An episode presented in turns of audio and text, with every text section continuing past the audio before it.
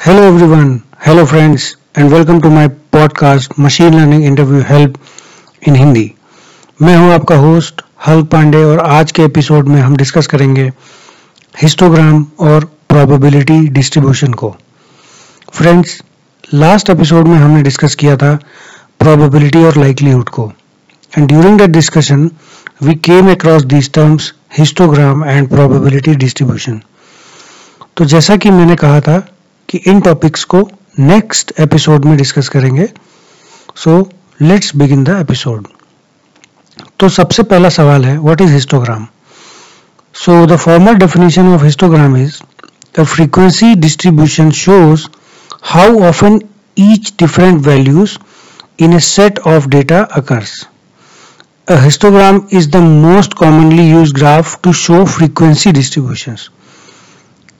मैं रिपीट करूंगा, a frequency distribution shows how often each different value in a set of data occurs. A histogram is the most commonly used graph to show frequency distributions. अब चलिए इसका मतलब समझते हैं। किसी भी टॉपिक या कॉन्सेप्ट की अंडरस्टैंडिंग अच्छी हो तो डेफिनेशन अपने आप याद रहती है। तो शुरुआत एक एग्जाम्पल से करते हैं। तो लेट अस सपोज आपने लोगों के वेट्स के सैंपल इकट्ठे किए। सबसे पहले इंसान का वेट लिया, लेट्स से चौहत्तर केजीज का था। फिर दूसरे इंसान का वेट किया तो उसका वेट अस्सी केजीज था। एंड सपोज ऐसे हमने सौ लोगों का वेट कलेक्ट किया जिसमें मिनिमम वेट आपको पचास केजीज मिला और मैक्सिमम सौ केजीज।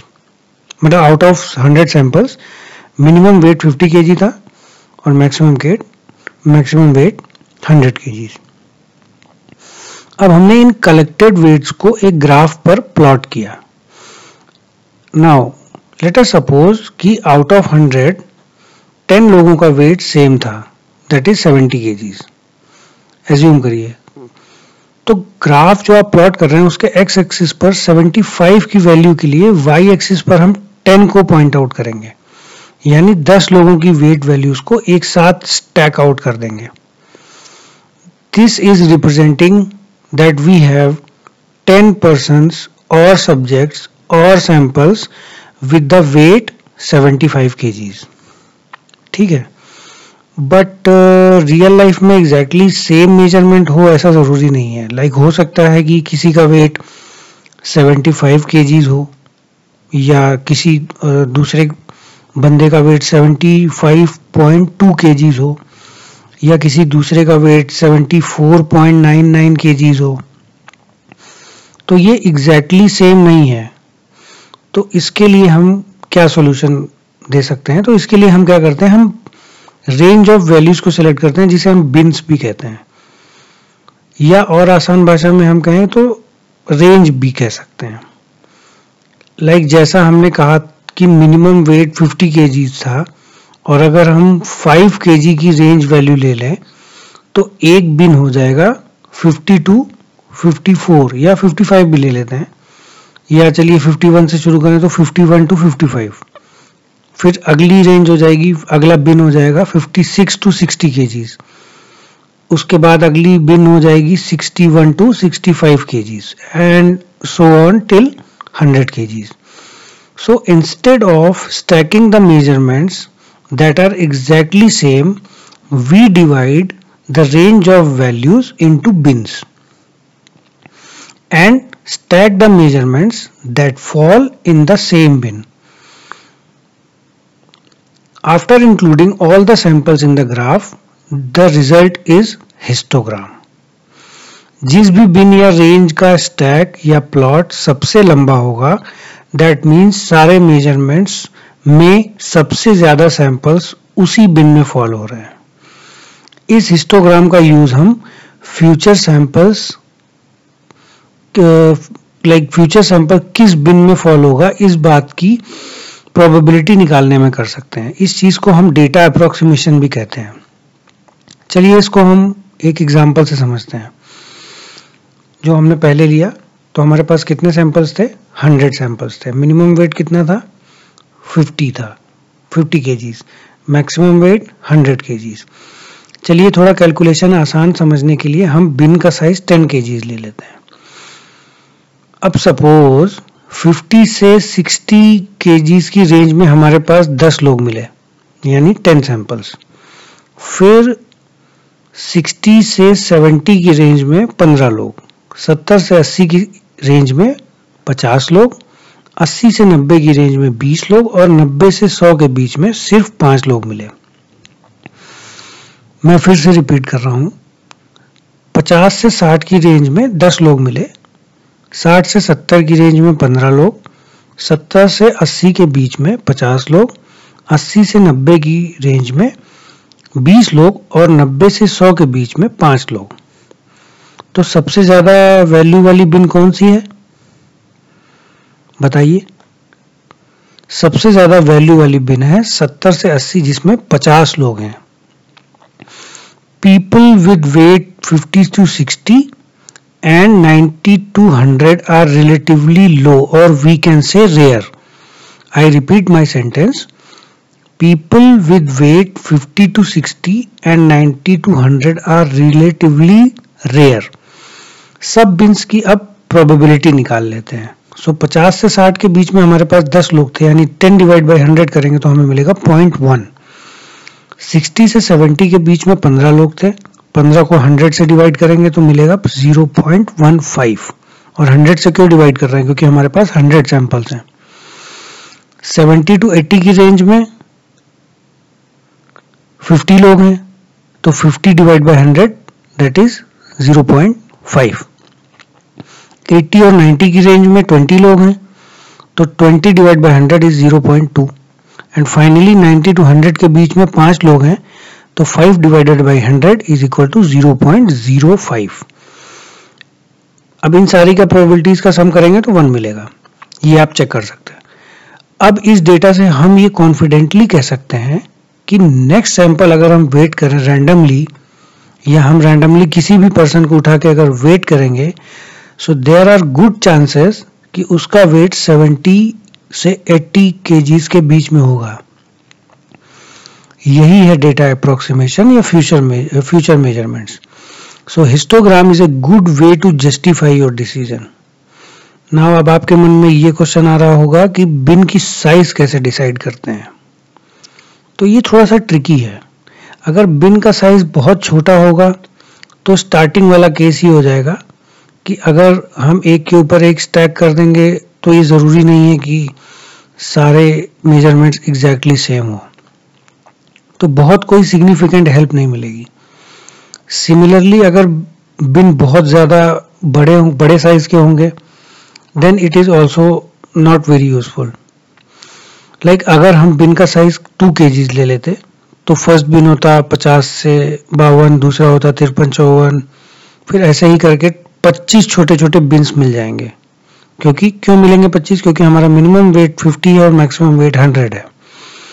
और अगर हम बिन का साइज पच्चीस कर दें तो हमें केवल दो बिन मिलेंगे, एक पच्चीस से चौहत्तर और एक पचहत्तर से hundred.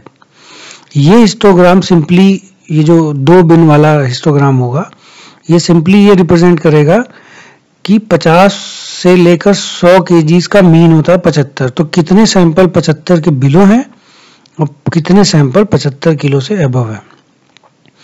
But with histogram we can do better, हम और ज़्यादा इंफॉर्मेशन एक्सट्रैक्ट कर सकते हैं depending upon the wise selection of the bin. तो अब ये मालूम किया कैसे जाए कि बेस्ट साइज क्या है, तो इसका आंसर ये है कि आपको डिफरेंट साइज के हिस्टोग्राम ट्राई करने होंगे। लाइक कोडिंग के टाइम पे आप अगर डायरेक्ट फंक्शन यूज कर रहे हैं तो उस फंक्शन में आप चेंजेस कर सकते हैं बिन के साइज के साथ। जब तक आप ये ना इंश्योर कर लें कि आपको मिला हिस्टोग्राम एग्जैक्टली वही इंफॉर्मेशन दे रहा है जो आप चाहते हैं। तो ये तो हो गई बात हिस्टोग्राम की। अब चलिए अपना रुख करते हैं डिस्ट्रीब्यूशन की तरफ, प्रोबेबिलिटी डिस्ट्रीब्यूशन की तरफ। तो आइए सबसे पहले डेफिनेशन देख लेते हैं। तो so if someone ask during the interview what is probability distribution, then the answer is a probability distribution is a statistical function that describes all the possible values and likelihoods that a random variable can take within a given range. This range will be bounded between the minimum and maximum possible values. मैं फिर से repeat कर रहा हूँ और मेरे बोलते साथ साथ आप भी दोहराइए इस चीज को और बोल के जोर जोर से दोहराइए. A probability distribution is a statistical function that describes all the possible values and likelihoods that a random variable can take within a given range. This range will be bounded between the minimum and the maximum possible values. तो फिर से आइए अपने previous example को लेते हैं. तो हमारे पास कितने सैंपल्स थे? हंड्रेड.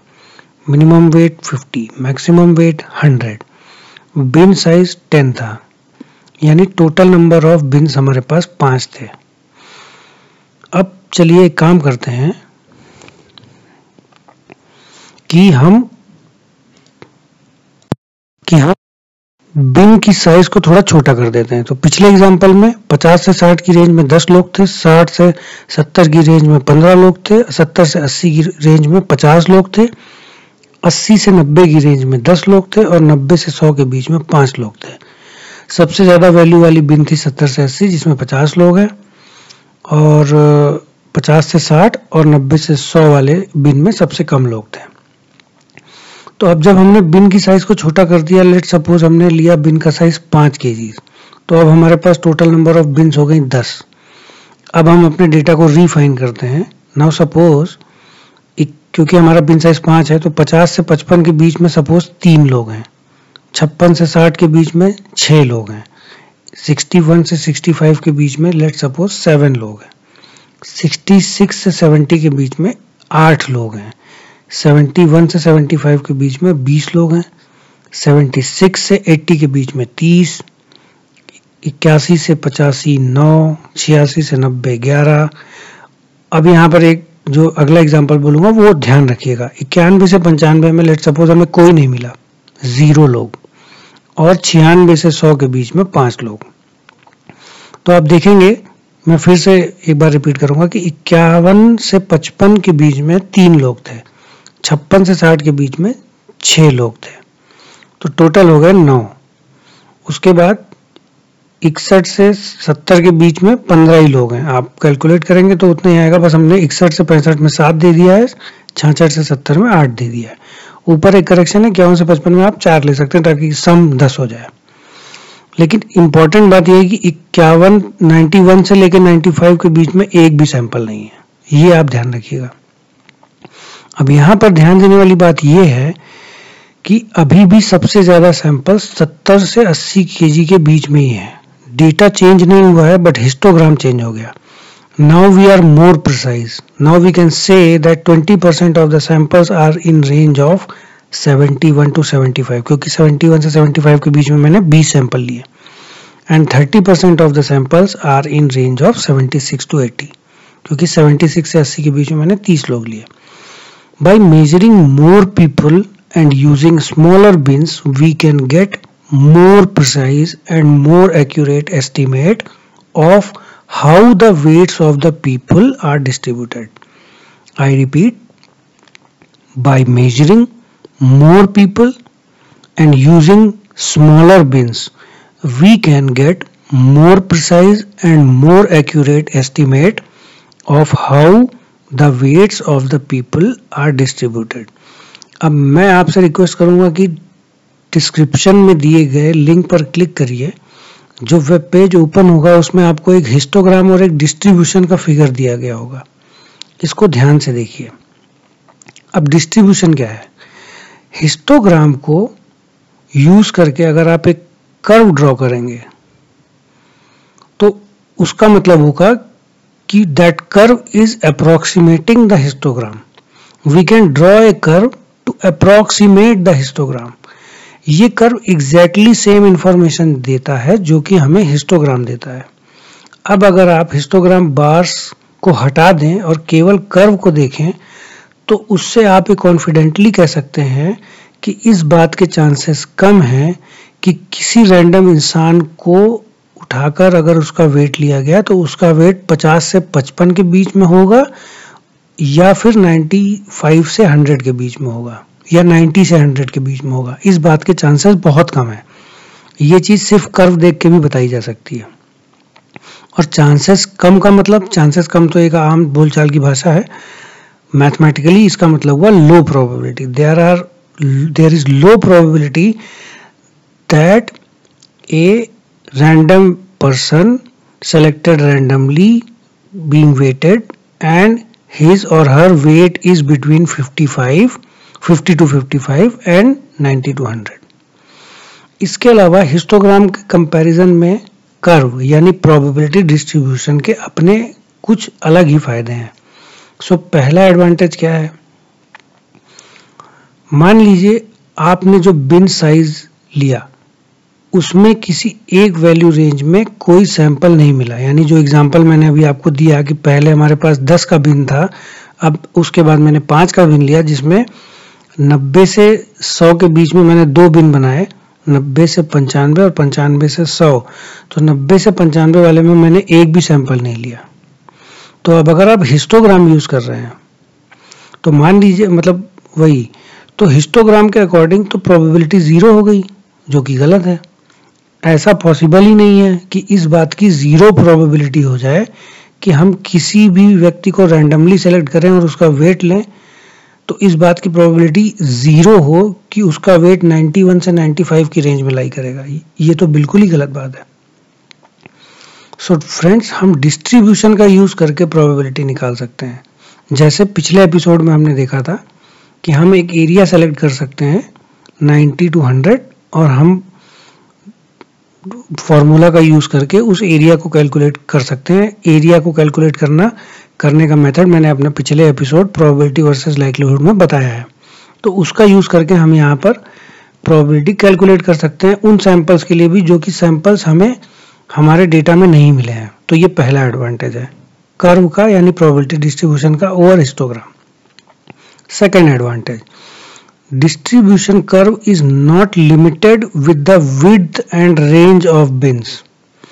अब फॉर एग्जाम्पल यहाँ पर आप चाहते हो कि आप ये प्रोबेबिलिटी कैलकुलेट करो कि कि क्या प्रोबेबिलिटी है कि किसी का वेट सत्तावन पॉइंट नौ एक से तिरसठ पॉइंट चार नौ के बीच में होगा, तो कर्व का यूज़ करके आप ये भी कैलकुलेट कर सकते हो। बट यहाँ अगर आप हिस्टोग्राम देखोगे तो वो बिन साइज तक सीमित रहेगा, जो बिन आपने सेलेक्ट किया होगा बस वही प्रोबेबिलिटी आप निकाल सकते हो।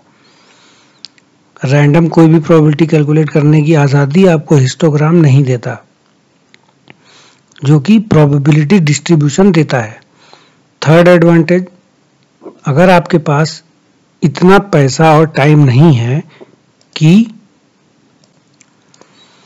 कि आप हज़ारों लाखों सैंपल्स कलेक्ट कर सकें, तो आप थोड़े से सैंपल लेकर डिस्ट्रीब्यूशन अप्रॉक्सीमेट करके भी काम चला सकते हैं। लेकिन यह अप्रॉक्सीमेशन करेंगे कैसे, उसके मीन और स्टैंडर्ड डेविएशन को यूज़ करके, यानी जितना भी आपने सैंपल लिया है। जैसे फॉर एग्जांपल आपको ये पता करना है कि किसी पर्टिकुलर सिटी के लोगों की एवरेज हाइट क्या है, एवरेज वेट क्या है, तो अब आप हर किसी को तो वेट करने या हाइट नापने जाओगे नहीं। सपोज़ आपने पाँच सौ लोगों का किया, पाँच सौ लोगों का करना भी बहुत मुश्किल काम है, पर चलिए मान लीजिए कर भी लिया, तो उस उसके बेसिस पे और उस शहर की जो लेट्स से जनसंख्या है वो दस लाख है, तो पाँच पाँच सौ लोगों का सैंपल लेके आप दस लाख लोगों का डेटा अप्रॉक्सीमेट कर सकते हैं using mean and standard deviation. तो और ये भी काम करता है। तो ये था किस्सा हिस्टोग्राम और प्रोबेबिलिटी डिस्ट्रीब्यूशन का। मैं उम्मीद करता हूँ कि आपको आज का एपिसोड इंटरेस्टिंग लगा होगा, हेल्पफुल लगा होगा। So thank you for listening friends. इसके साथ आज का ये एपिसोड यहीं ख़त्म होता है, मिलते हैं नेक्स्ट एपिसोड में। तब तक के लिए अपना और अपने परिवार का ध्यान रखिए, स्वस्थ रहिए, मस्त रहिए। Bye bye, take care.